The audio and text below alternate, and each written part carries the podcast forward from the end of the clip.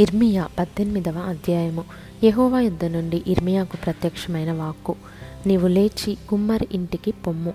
అక్కడ నా మాటలు నీకు తెలియజేతును. నేను కుమ్మరి ఇంటికి వెళ్ళగా వాడు తన సారి మీద పని చేయుచుండెను.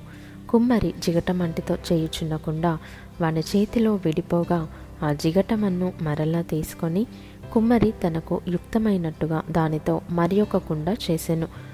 అంతట యెహోవా వాక్కు నాకు ప్రత్యక్షమై ఈలాగు సెలవిచ్చెను. ఇస్రాయేలు వారలారా ఈ కుమ్మరి మంటికి చేసినట్లు నేను మీకు చేయలేనా? ఇదే యహోవా వాక్కు.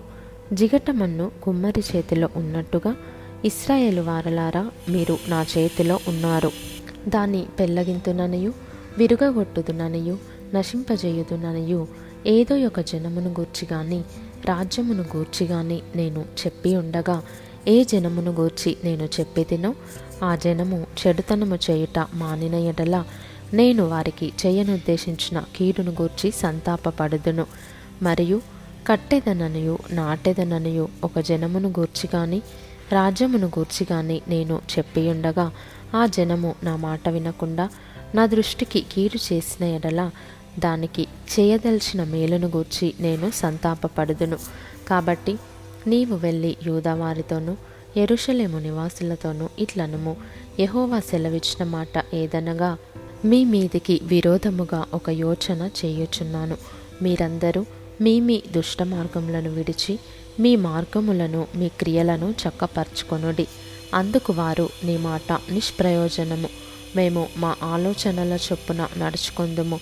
మేమందరము మా మూర్ఖ హృదయము చొప్పున ప్రవర్తించుదుము అని అందరూ. కావున యహోవా ఈలాగు సెలవిచ్చుచున్నాడు. అన్యజనులను అడిగి తెలుసుకొనుడి. ఇట్టి క్రియలు జరుగుట వారిలో ఎవడైనా విననా? ఇస్రాయేలు కన్యక బహుఘోరమైన కార్యము చేసి ఉన్నది లెబానోను పొలములోని బండ మీద హిమముండుట మానున దూరము నుండి పారుచున్న చల్లని జలములు పారక మానున అయితే నా ప్రజలు నన్ను మరచియున్నారు. మాయకు ధూపము వేయుచున్నారు. మెరక చేయబడని దారిలో తాము నడవవలెనని పురాతన మార్గములైన త్రోవలలో తమ్మును తాము తొట్టిల్ల చేసుకొనుచున్నారు. వారు ఎల్లప్పుడూ అపహాస్యాస్పదముగా నుండుటకై తమ దేశమును పాడుగా చేసుకొని ఉన్నారు దాని మార్గమున నడుచు ప్రతివాడును ఆశ్చర్యపడి తల ఊచును. తూర్పు గాలి చెదరగొట్టునట్లు వారి శత్రువుల ఎదుట నిలవకుండా వారిని నేను చెదరగొట్టేదను. వారి ఆపద్దినమందు వారికి విముఖుడనై వారిని చూడకపోదును. అప్పుడు జనులు ఇర్మియా విషయమై యుక్తిగల యోచన చేతము రండి. యాజకుడు ధర్మశాస్త్రము విని పించక మానడు. జ్ఞాని యోచన లేకుండా నుండడు.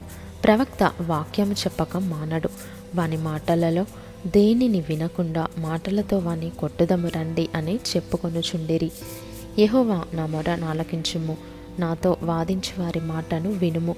వారు నా ప్రాణము తీయవలెనని గుంట త్రవ్వి ఉన్నారు. చేసిన మేలునకు ప్రతిగా కీడు చేయవలెనా? వారికి మేలు కలుగవలెనని వారి మీద నుండి నీ కోపము తప్పించుటకై నీ సన్నిధిని నిలిచి నేను వారి పక్షముగా మాటలాడిన సంగతి జ్ఞాపకము చేసుకొనుము. వారి కుమారులను క్షామమునకు అప్పగింపుము. ఖడ్గబలమునకు వారిని అప్పగింపుము. వారి భార్యలు పిల్లలు లేని వారై విధవరాన్రగుదురుగాక వారి పురుషులు మరణహతులగుదురుగాక. వారి యవ్వనులు యుద్ధములో ఖడ్గము చేత హతులగుదురుగాక. నన్ను పట్టుకొనుటకు వారు గొయ్యి త్రవ్విరి. నా కాళ్ళకు ఉరులనొగ్గిరి వారి మీదికి నీవు ఆకస్మికముగా దండును రప్పించుట వలన వారి ఇండ్లలో నుండి కేకలు వినబడునుగాక. యహోవా నాకు మరణము రావలెనని వారు నా మీద చేసిన ఆలోచన అంతయు నీకు తెలిసేయున్నది. వారి దోషమునకు ప్రాయశ్చిత్తము కలుగనీయకము. నీ సన్నిధి నుండి వారి పాపమును తుడిచివేయకము. వారు నీ సన్నిధిని తొట్టిల్లుదురుగాక. నీకు కోపము పుట్టు కాలమున వారికి తగిన పని చేయుము.